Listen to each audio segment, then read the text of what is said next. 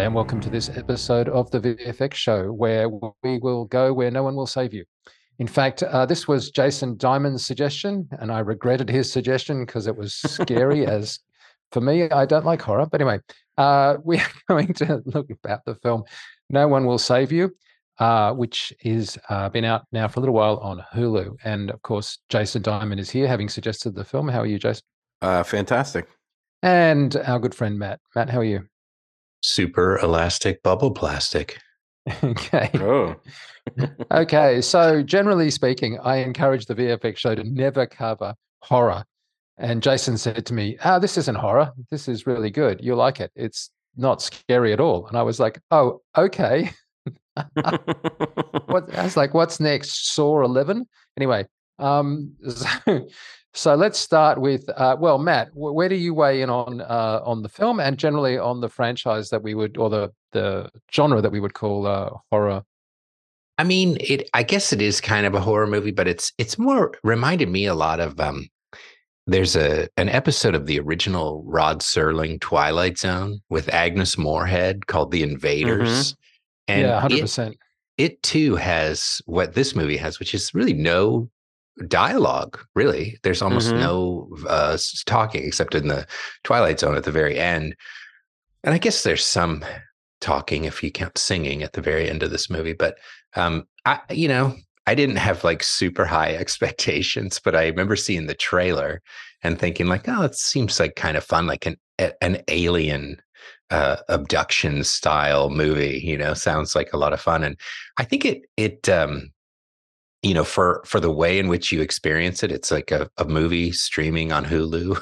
It's not a theatrical um release but i i thought it was a lot of fun. It was um not a heavy lift uh and i think there's some interesting you know kind of thematic things maybe going on. There were a couple things that um like uh, we'll talk about as we get into it but there's one kind of key moment in the narrative where i was like i don't know what like I, I don't know where the writer uh, how they were thinking about this uh, an incident in the life of the past of the main character where I was like that's not very okay, sympathetic. We'll, we'll, loop back on that in a second. But yeah, Jason, it was why it did was you pick fun. this film?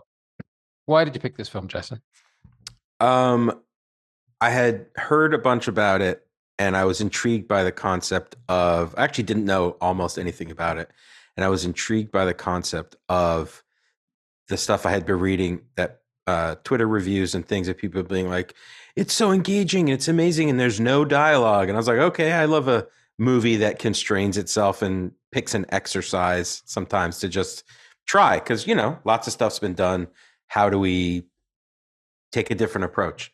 And I like Alien, you know, invasion, sci fi, you know, uh, what have you. Yeah, it was more like a home invasion than it was a general yeah. invasion. I guess um, that's true. Yeah.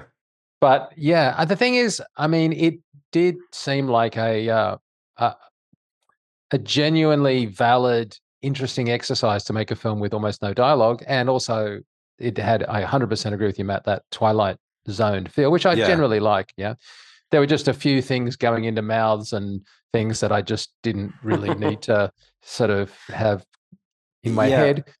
But yeah, I yeah, I mean, I, I guess to be fair, um, the same way my kid says that I'm not the judge of spicy. Like if I say something, oh, it's not that spicy, and he eats it, he's like, oh my god, it's so spicy. You know, like if I say, oh, like it's not that scary, then it's probably scary. But maybe that's uh, I, I think too, like a lesson the, we haven't learned yet in the 14 years we've been doing this.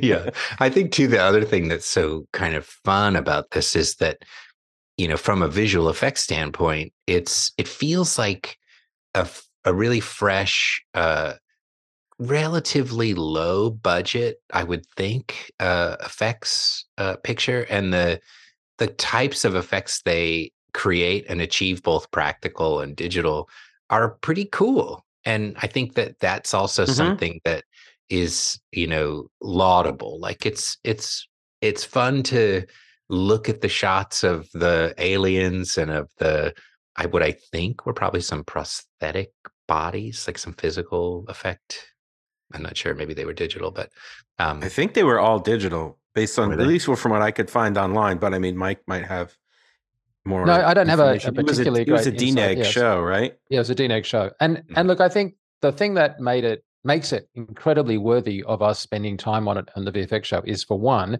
you're right, it's like small budget. I'm thinking 23 million, some number like that, like a really low number, relatively speaking. Secondly, it is always interesting when somebody tackles something that's cinematically or sort of difficult or challenging. And the restriction of not having dialogue definitely makes it, you know, all sorts of things, exposition, everything just becomes a whole different uh, thing that have to express.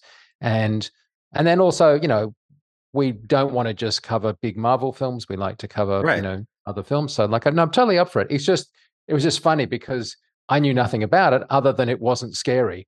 And then I was like, so did I get the right film? yeah. um now it's not like mega you know horror No, it's uh, it's I, I I mean I, I guess under the auspices yes it's it's very suspenseful there are there are moment there's violence which you Yeah. know depending on your threshold for that certainly of course it's extraterrestrial violence so you know depending on how you can disassociate from that kind of stuff uh, if it affects you um, I would say my so I watched this on the plane back from London in October with with my brother. We happened to be sitting next to each other, and I found a new feature on the iPad I hadn't didn't know was there, where you could add another set of AirPods when Yeah. you're watching content. So you two people, I was like, he was like, "Oh, I want to watch that," so we watched it together, and I, I, I obviously I really liked it. I wouldn't have suggested it, but but the my only i guess my only takeaway i guess maybe from a filmmaker standpoint like a director standpoint is i thought while i really liked the concept of the restrict creative restriction of no dialogue i'm not sure that it needed to be upheld to literally no utterances of words. Like dialogue is not a, i guess a word is a di- is dialogue you know shortest sentence ever written is Jesus wept. I get it. But like, you know, uh it felt at times that the the characters themselves were being put in scenarios where they needed to um exclaim or react with something other than a really deep breath. And the it that to me made it feel forced because why would that character, even though they're alone, not be like, ah, fuck, you know, or whatever in Yeah. this very tense scenario? It, it felt out of place as a, like, I felt the exercise, I guess. Is I think- the, the, yeah you know sometimes when you're listening to a song a lead singer can use their voice as an instrument and sometimes Yeah. they can use their voice to do a narrative like set of lyrics Mhm. right and so i felt like yeah you're right. I thought we could have had some of her lines which would have not been exposition or consequential in a plot sense but just the noise that you would make like yeah, you know that's not telling the audience anything new like get off me or go away or uh, you know out kind Yeah. of thing where it's not telling you anything other than it's just what the a person would do. Having said that i you know it is i guess a selling point that it only had five words uttered it's a, Um, yeah, I mean, it's a nitpicking. Obviously, I'm just, you know, if they're going to give us a, they're going to give the viewer a restraint or a constraint, creative constraint, then it's our job as the viewer to hopefully enjoy the film, but then also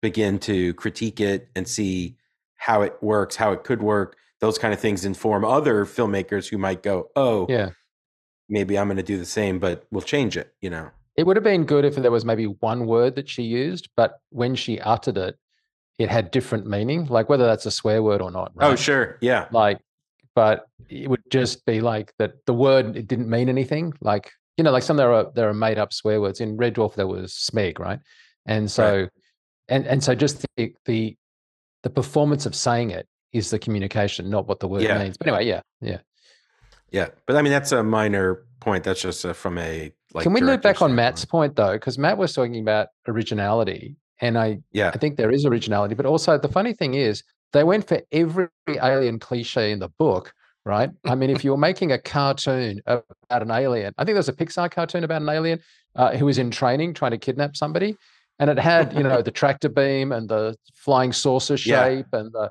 the hovering horizontally lifting people up and the Mhm. aliens looked like the ones that you know uh, you would see if you went to a roadside diner outside Area 51 um, in a tourist shop, and you Yeah. know, like it's it's like every cliche in the book. And Matt, I don't know about you, but like I kind of didn't bump on it too much. It was almost like, well, you could either go the other way and try and find something that no one's ever seen before, like they did um, with the kite in uh, what was the film? You know, um, Nope. And nope. Nope. Yeah, exactly. Mhm. Which is like breathtakingly original. But if you're not going to go that way, you're not going to have something that no one's ever seen before. Then why not go with the thing that everybody's seen before? Yeah, I mean, I think there's, you know, in terms of the the narrative components, some of the tropes of, you know, things that we see in Close Encounters or in the Pixar short uh Lifted, right? There's Yeah, a lot of the kind of which is sort of, you know, comical exploration of alien abduction, but then, you know, you've got the Close Encounters or the, you know, the uh what was that um Whitley Strieber directed uh, written film with uh, Christopher Oh, Walken Communion. called Communion Communion.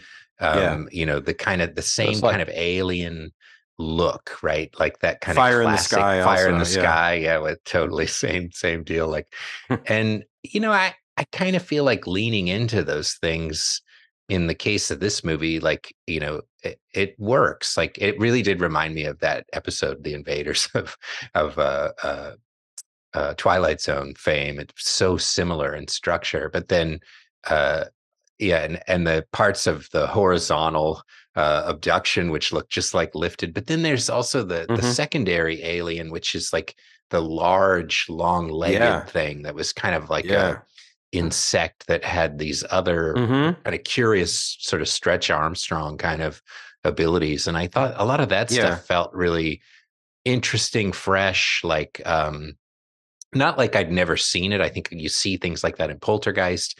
There is the one shot in Close Encounters of the very long, elongated alien figure. So they're sort of reminiscent of those designs. But I felt like in the context of this movie where the the potency of, you know, the sort of onslaught of the attack, the ostrich the fact that the main character, the Kaitlyn Dever, is that her name?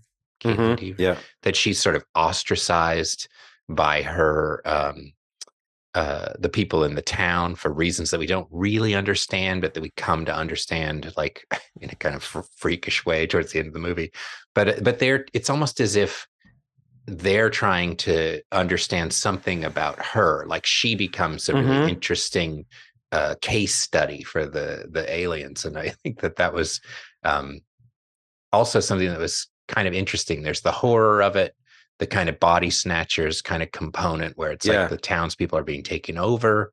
But Mhm. then there's this other kind of component to it too that still felt tropey, but like a fresh approach to the tropes, I think. Well, even even the way that people got taken over was like you could say like it's a nod to Alien. Like it's it's Right. uh I think it's something that anyone who's a fan of those all the movies that you mentioned in the tropes in this case and I read a bunch of stuff with the writer director who also was a producer on Cocaine Bear Oh, no Uh, kidding.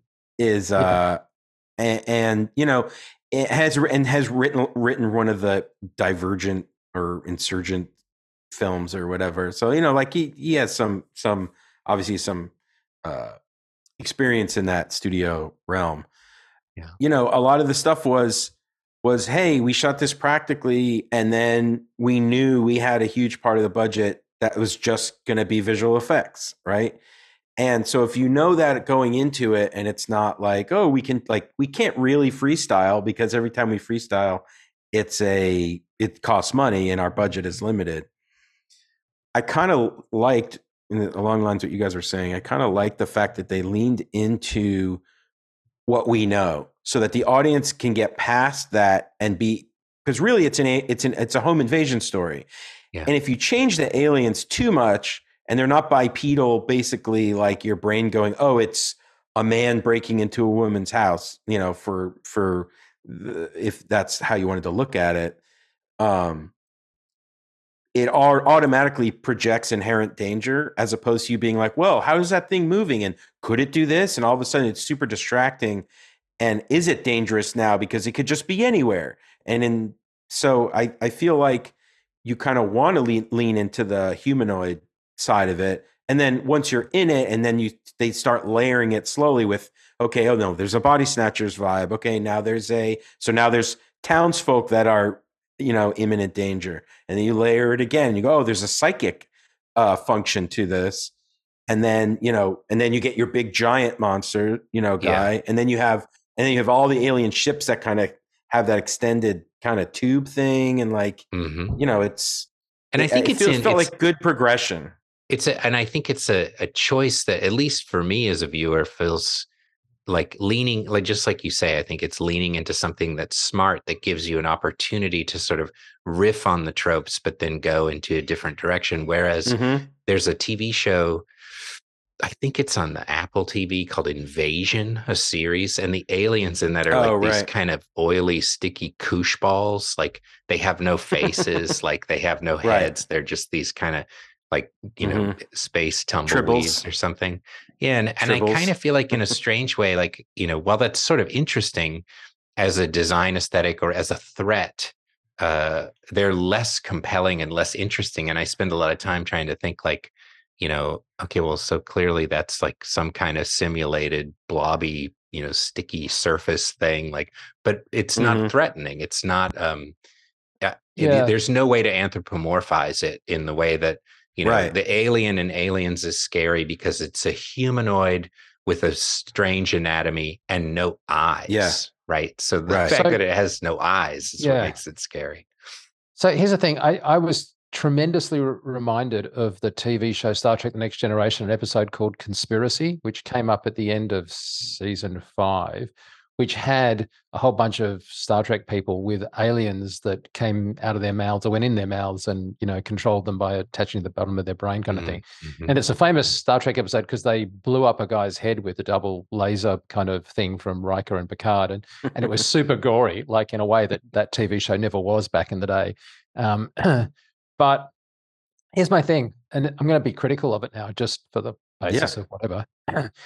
I had a problem that they used everything like they use the conspiracy things that were like mm-hmm. bugs that went and kind of that you'd refer to as being alien. I'm going to call them Star Trek conspiracy bugs, but you know, they were yeah. like parasitic.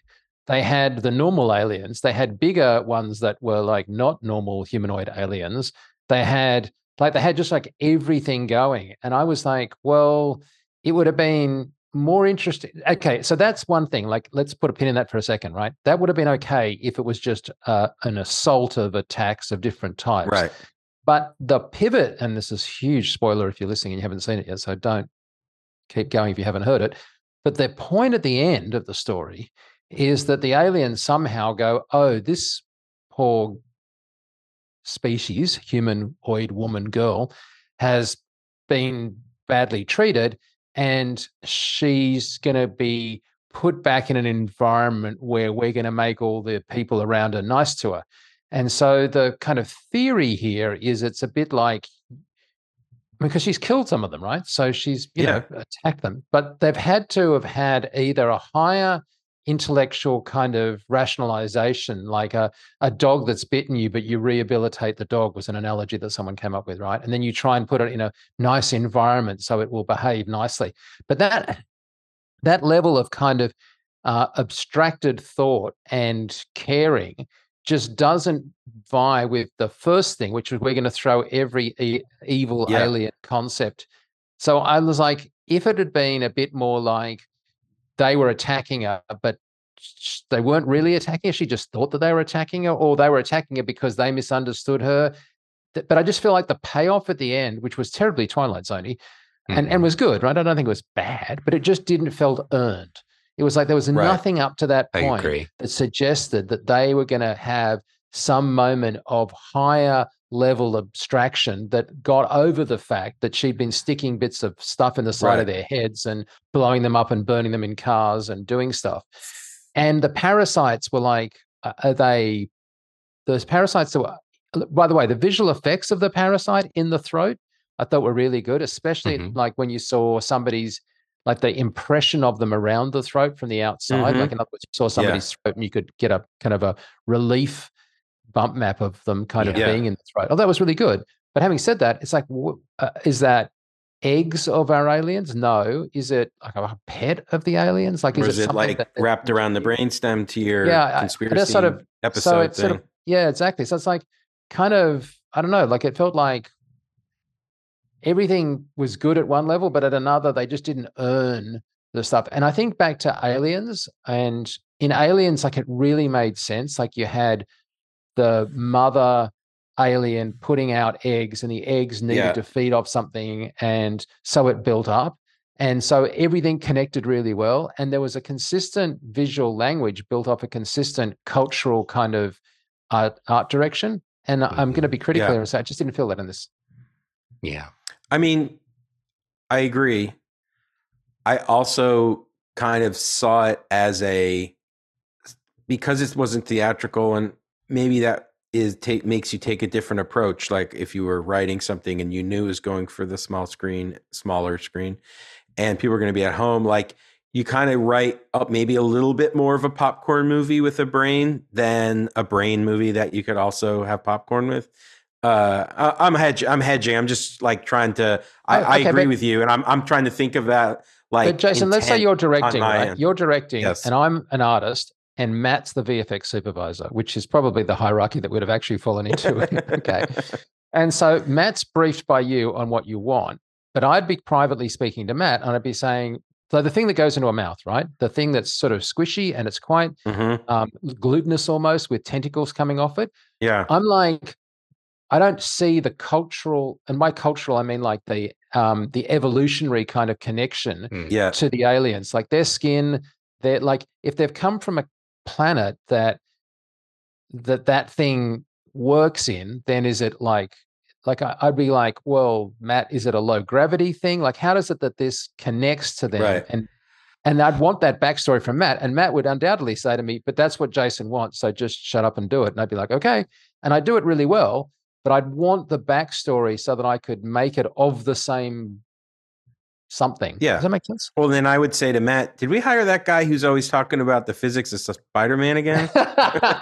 yeah well you know Uh, it's a, you bring up a great Uh, point though like and it's something that i think when when you explore uh as a filmmaker i think when you get into this idea of you know writing a screenplay um and creating a world where there are otherworldly beings who play a key role in your narrative we, like we teach a class at our school where it's just called creature design and I, this is not an original awesome. idea but but what's cool about the some of the assignments is you know some of the prompts for students will be okay like you know there's a world where you know the the atmosphere is mostly you know nitrogen and uh you know the it's covered almost exclusively by water there are these creatures that live on this planet and all the design decisions about the anatomical structure the skeletal structure the way yeah, it that's feeds, amazing. the way it sees, the way it ambulates, like the way it procreates, all of those things are part of the design process where students have to Mhm. really consider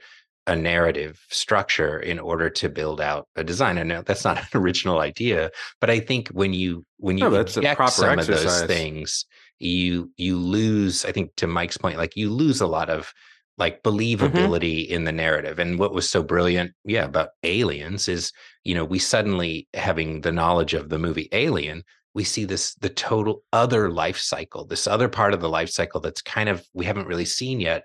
But when we do see it, it makes so much sense. And you're like, oh, like of Yeah. course. Like, and then it connects all these things to motherhood and uh, you know, the offspring, and the Jason- survival of the species, drones, Mm-hmm. bees, you know, all these analogous um Yeah. uh, uh, phylum. But I would say that that applies across the board with design, right? Like if Jason said to us to do the title design, Matt, Yeah. I'd be like, well, I, I, and you said do something cool. I'd be like, well, I can't judge cool in isolation. I can judge cool if you tell me who the audience is and what the intent is." I'd be more we're trying to do specific with than the graphics. and cool. no, no, you but would give obviously, give me some you know what I'm saying. no, no, totally. no. But I'm just saying, like, okay, well, your your your your um, I was going Yes. to say your evil twin, but that would be completely un- uh, rude. I didn't mean that. Um, but you know what I mean? Like, it's accurate. It's accurate. but but um, but what I'm saying is, uh, if a director says to you, make something cool, I, I just can't judge cool because Yeah. it- it- I 100%. can only judge it whether it's to an audience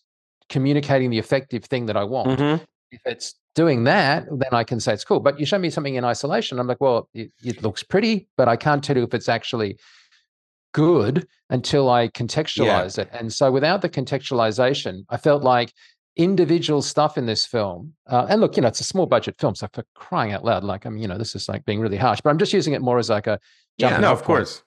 Um, it, it's like that's what you really want, and I think like when you get that, and it's kind of free almost, like it's sitting around with a few beers, like discussing this stuff to death. Oh yeah, mm-hmm. rather than like doing a ton of work. Um, mm-hmm. But if you can get that kind of then when Matt says, "Oh, Jason needs it to move to the left," I know how it moves to the left because I know. Hey, have you guys read the book uh, Hail Mary? Mm-mm. I would totally recommend this book. This book is spectacularly good at exactly what I'm describing. It's from the guy who wrote The Martian, and in mm. Hail Mary, mm. they come across an alien. Um, okay, I just spoiled it a bit, but anyway, uh, that's not the biggest surprise in the book.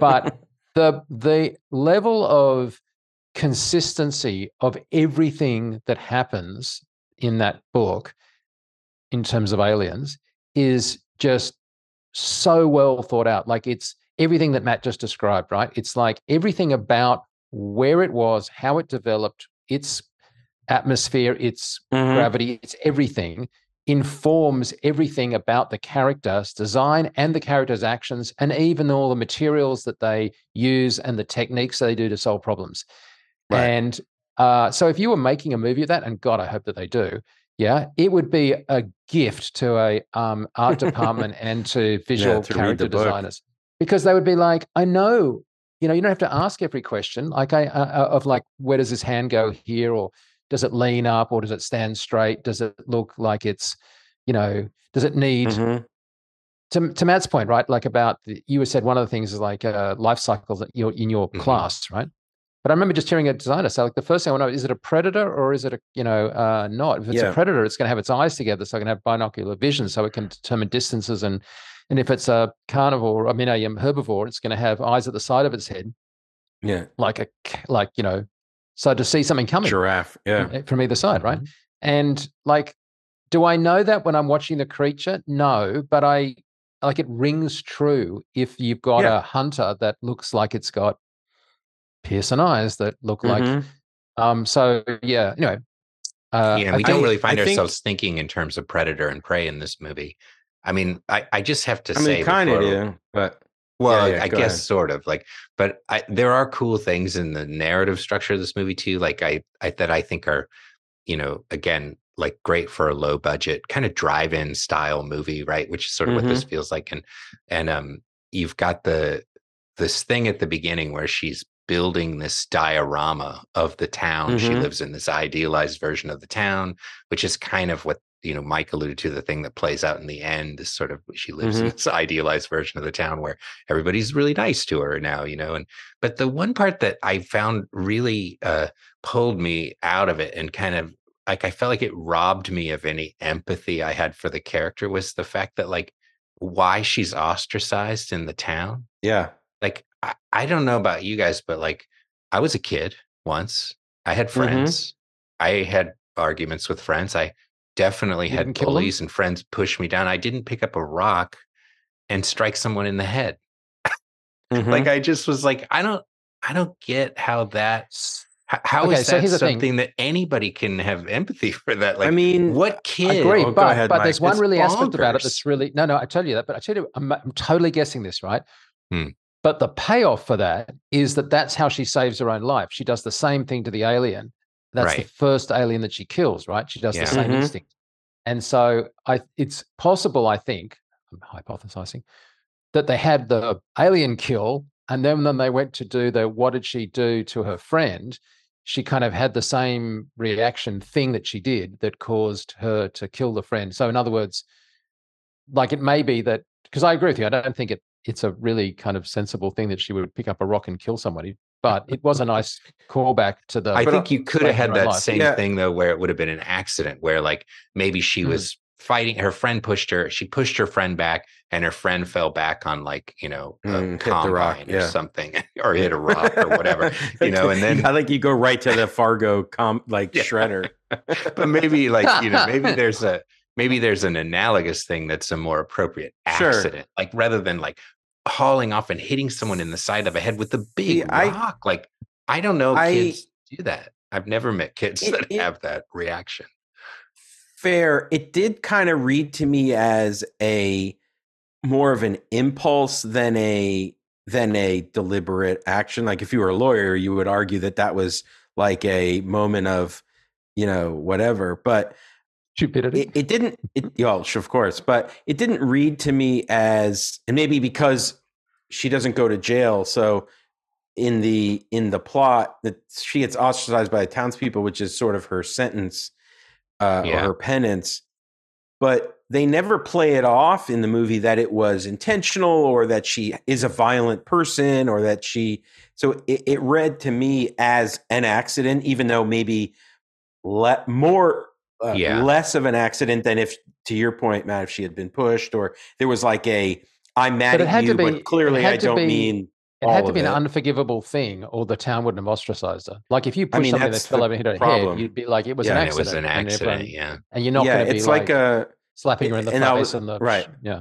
I So if you're I guess writing that's this- a really weird box or corner to write yourself into. And I, that's what i'm Yeah. I just feel like, there's another universe where there's Yeah. another solution to that yeah problem. Is the Oh, it one thing depends that, what like, part Yeah. you wrote first basically right Like did you the- write the- that she's ostracized and you find the reason or did you do it the other way right? because then you're all of a sudden you're Yeah. halfway through the script and you're like i can't I'm not rewriting that part Exactly. going to I, change this I- part I think that was the hardest part for me. Is like I I enjoyed this Yeah. movie, I, and I think there's some great visual effects in it for sure. Like and great, like nothing groundbreaking visual effects wise, but Solid, great, solid. solid, like tried and true visual effects Yeah. methodologies deployed in a way that I think are pretty successful. And the but the one piece that just took me out of it, and I just felt like, oh, it's it's just a bummer. Like the was the inciting incident for her yeah being ostracized. I just felt like it Can I, um, made I- her but but, unsympathetic to me as an audience member.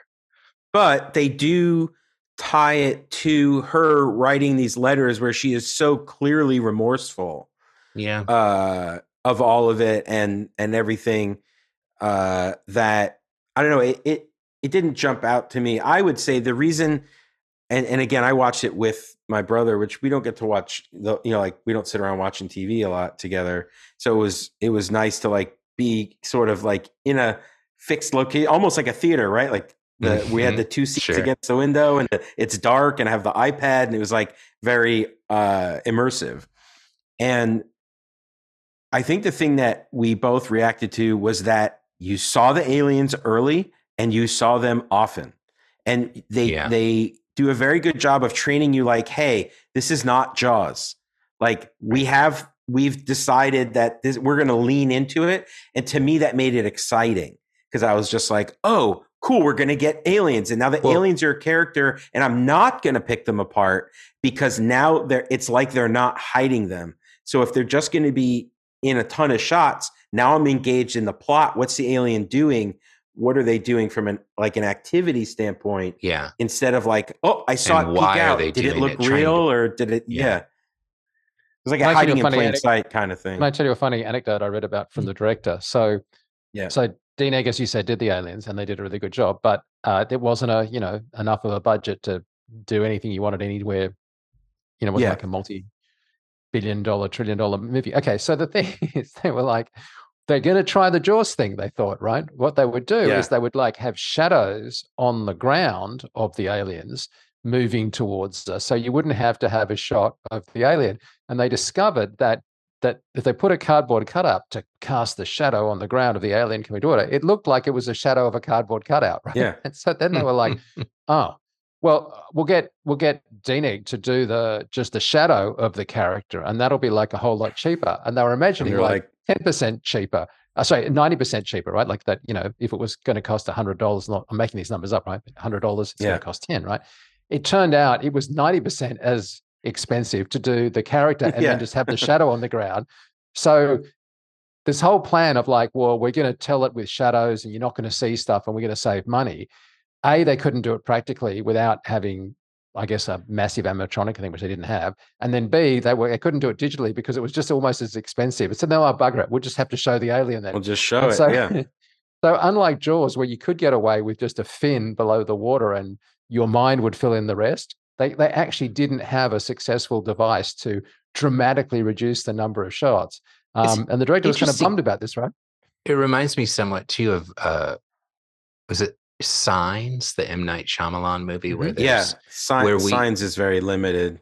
would they don't show the alien as much, but when you do Yeah. see it, it's in the reflection of a television, I think, in the Well, initially. see it and Initially, And the- the, the camera and you see it on the TV, at one point. It crosses like an alley. You Which- see one of them. which is one of my I fucking love that scene. I think that is such a brilliant scene of how they of how he did that.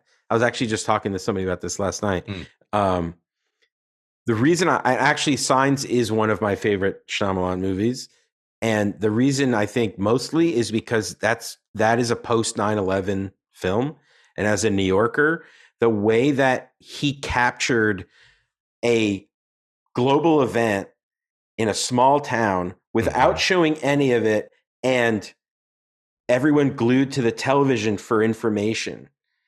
The way that he did it and the way that he like Joaquin Phoenix's character would give information to people because he's the guy who decided to watch TV. It's just really really well done and when you get that one perfect moment where he's watching TV and the thing crosses in the background like it's it's such a brilliant thing. Of course, I love him screaming at the TV like "Vominos, children, vominos." uh, but uh, yeah, that's just my aside. But like, I agree. I wasn't as thrilled with the payoff of the alien at the end when you actually see it. Again, I think ultimately because you've been given no information about them. It's the it's the J.J. Abrams mystery box thing. Like yeah. the audience has already determined what it could be from that one TV image, which looks rad. And then you kind of see it and you're like, it's not really that scary and whatever. And I guess much like JJ Abrams, he opens the box too late and the audience is much smaller, smarter than them. And, and so you suffer uh, a, a, a collective thought process to your own. Is there a shot or a sequence in particular for you guys, like an effects sequence in this that stood out in particular? I thought the thing have going into her idea. mouth was really, really good. Uh, I mean, it was like well done. As I said, it, I thought it was incongruous from a design point of view, but the design that it was was well executed and it looked really, really in the shot. Like it was, it obviously was digital, and it, but it looked really, really comped in. Um, there are some other shots where I can't get past the end shot with all the alien spaceships above. Just looked like Mhm. Mars Attacks to me, and because Yeah. Mars Totally. Attacks is a comedy, I can't take the shot seriously, and because I can't take the shot seriously, I find it hard to kind of judge the visual effects in it. Um, but yeah, getting Yeah. back to the serious shots, yeah, I thought that that was that was genuinely that that and the general compositing scene around her in that whole red beamed frozen section Yeah. Yeah. was I think some of the most effective use of naturally there was rig removal because she was on wires at various Mhm. times and there was Mhm. really good practical lighting um, then combined with visual effects like i think everybody was bringing their a game that day because it didn't look like Yeah. she was on wires i mean she obviously had Yeah. to be and uh and it, so it was well executed well um uh conceptualized in terms of blocking and framing like i thought you know it wasn't just like you had sort of close-ups or weird things and it played with the framing of where she was relative to the alien Mhm. beneath her really well i thought so that would be my standout scene what about you I Jason? I think I liked, even though it's maybe a tropey shot, because it works in the narrative and it's a turning point for a new alien.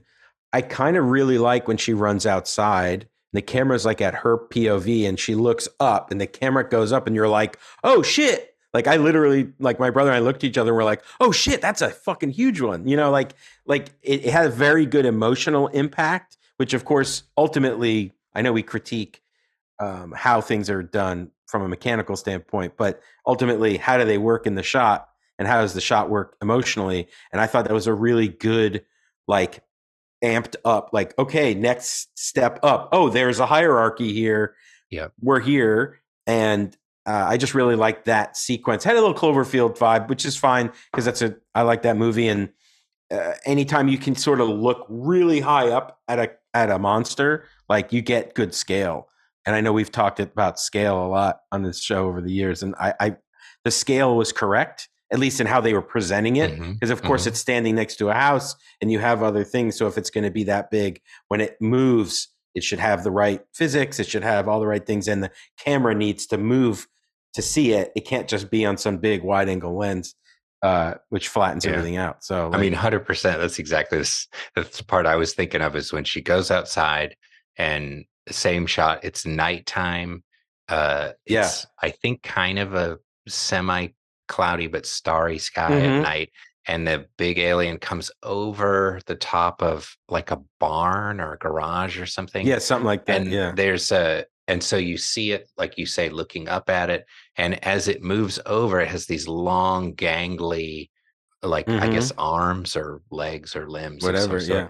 And there's shing wooden um shingled roof and some of the shingles are moved and stuff and it's mm-hmm. just so ominous uh, and it feels like it's a transitory moment like you say in the narrative we're seeing something new we're seeing something she's become so difficult as a human right yeah. she's or or more interesting to them whatever it is right she's become right. a, a, central focus for them she hasn't been able to be uh, encapsulated by their you know core mission mm-hmm. or something and and that she's killed one or two of them at that point and now there's or maybe she's about to kill that one the big one with the the car or something doesn't she light it on fire oh yeah like blows up and yeah the car blows up yeah but that was a great moment and i think it, the fact that it's at night you know outside and the way mm-hmm. that they're able to have it both just kind of like uh silhouetted or rimlit like it i think that really worked in a way that was yeah because um, you know it it has a reveal to it. It's not just a bang. Yeah. You know, you're you're like, wait, what? Oh, uh, like there's levels to your reaction as the sh- shot changes. Um, but yeah, Mike, it feels like the whole movie opens up at that moment in terms of the effects. Like it, they're going big. It feels like a big, like you know, Men in Black style, like you know, mm-hmm. sequence or something. But Mike, something you said earlier reminded me of of like a, a narrative, sort of from another film. Uh, where you could take two things, uh, take the same thing in two different ways. You had said something like, "Oh, maybe she had a word that meant a bunch of different things," or something like that, or perspective. And it just always reminds me of the Danny Aiello line from uh, Jacob's Ladder when he's giving the corrections to uh, uh, Tim Robbins, and he's telling you know he's telling him, you know, uh, if you're if you're uh, resisting the change and the people that you say are following you, then they're demons. But if you give in and allow them to help you, then they're angels helping you along their along the way. Which, of course, ultimately, you know, spoiler alert, they are. But um, in a way, um, in that movie. But it, I always liked that sort of. I always like a duality where you could like maybe watch a movie again, like Sixth Sense. You could watch it a second time and be like, "Oh, I know what's happening." Does the narrative still work now that I know the gag? And of course it does because he knew that was going to happen, and you got to be smart enough to put the clues in there that you won't see the first time. Um, um, that obviously didn't happen in this movie, but you reminded me of that when you were saying about like perhaps a narrative. Uh, yeah. Uh, Another, by the way, exercise. Really good use of the single word, which was bouncing around in my head, and I only came to formal front when you just mentioned it again is in The Wire. They have oh yeah the, the fuck scene where yeah. they just say the word fuck. It, every every part of the scene is explained by that yeah. one word, and they mm-hmm. just keep explaining stuff. And it's again, it's a device. It doesn't have to be that swear word, but it's a device to see if you can tell the whole story with one word. Um, yeah. So it is. I mean, I, I was to sum up the film, like I think it's you know a really good, you know, it's not a good effort. I suppose it's patronizing. I mean, it's like it's a good film. Like it's they've done a good job. They've done a yeah. remarkable job. I think it's. I think I said earlier the wrong number. I think it's like twenty two point eight million is the budget, which is like really not much at all for a film that's going to be you know operating at this level. Um, it reminds me a lot. Well, I mean, clearly, uh, uh, go ahead. Oh, just in terms of the budget, I, I don't know for sure what the budget was on this one, but there's another Hulu film that's part of the larger franchise. The uh, I think it's Dan Trachtenberg uh, who did the Cloverfield Lane movie. Yeah. Uh, mm-hmm. But then he made the movie Prey, which is a predator Oh, right. movie, but with the Mhm. the Native American tribe. I think it I was. really like that film. Mhm. Yeah, and it, feels like it's kind of in that same uh oeuvre, you know, as a movie. Like it's kind of that same, I would guess roughly. I don't really know, but maybe that same kind of budget, that same kind of target market and audience where it's it's a killer like thing to watch on a streaming on a airplane or on a Yeah. Friday or Saturday night at home. But it's also, you know, a great kind of drive-in kind of experience. It's like Mhm. it's movies like um, you know, that we maybe like would have gone to Barbarian. Yeah, like things I we don't know would if have gone to you've see seen in the Barbarian. I mean, Mike can't watch Barbarian, but Barbarian is like, uh, in the same zone, the same thing. Like, sorry to interrupt. It just, can I, Oh, yeah, I I was just- going to say that I the, the just film think films like though, that are- three times the budget. The film Prey, which I agree Oh, it was a did? film, but it was three times the budget, Okay, sixty-five well, million. All right then. Never mind. No, no, yeah, I'm just saying, like, bad it's, robot. but I that's a suppose, right, compliment is to this film, right? That you put them in the Mm. same category. Yeah. Yeah. yeah. Um, yeah. Yeah. But there's a lot of efficiencies and smart thinking about. I mean, obviously, dialogue doesn't save you money, but um, you know, cutting out dialogue. But it's for all intents and purposes, it's a quote contained film, right? Mhm. Like it Oh, all yeah. takes place in a house or a town that's rural, and so there's not a ton of extras, and it's it's very smart filmmaking, uh, very smart practical filmmaking. They clearly had a top notch visual effects house that uh, was able to weigh in and give uh, advice throughout the process and tell them can't do this, but hey, you could do this. And I guess there was in one of the articles I read, there was a story where um, the director was like, "Oh well, we'll we'll cut back on these things," and the studio's like, "No, you have like we know where the money's allocated. It's allocated to visual effects. Make the aliens like like go go for it here uh, because we know like we're efficient over here." And so, like, it seems like a, a concerted team effort between everyone to to you know to do that. I'm But really at the same curious. time, I will say, I will say, from a creature design standpoint, while the creatures were not, or the aliens were not super nope out of this, you know, Roger Dean out of Mhm. this world, they they didn't feel like the quiet place monsters that were like pick your pick your creature out of this toolkit of creatures because you have a low budget and whatever also a movie with almost no dialogue uh, but those creatures didn't work for me and uh, to, to a different reason though because of course to your earlier uh, comment matt we don't know the reasons why the creatures are the way they are so we don't understand like we have to figure that out and ultimately i think it was a little unsuccessful for me but like in this case they're like no it's an alien. It's like kind of a tweaked alien but like you know cool and you go great like it didn't feel like they went to the pick your own alien box and pi- you know picked out parts but at the same time they didn't have to go too crazy on the design and it was it works because that's not the focus A I mean, Quiet great Place too, too, though probably a way bigger budget. One cool design thing in those was the way the head opened up to like deal with Yeah, hearing and sound and stuff. But um, you know what I'm so curious about, and what I'd love to know, and I don't know if we ever get a window into this universe, but a movie like this that's only been out for what a month or something like that at the Mhm. most, right? On Hulu, like with the budget it has, like how's it doing? What's its return? Like as a business model, like of an effects heavy movie like this, that's a low but relatively, you know, low budget fare. Mhm. Like what's the what's the return? And like I, is I it a is it a give you the money numbers, maker? but I, I bet it was because at one stage it was the most watched film of that week, Mhm. kind of thing.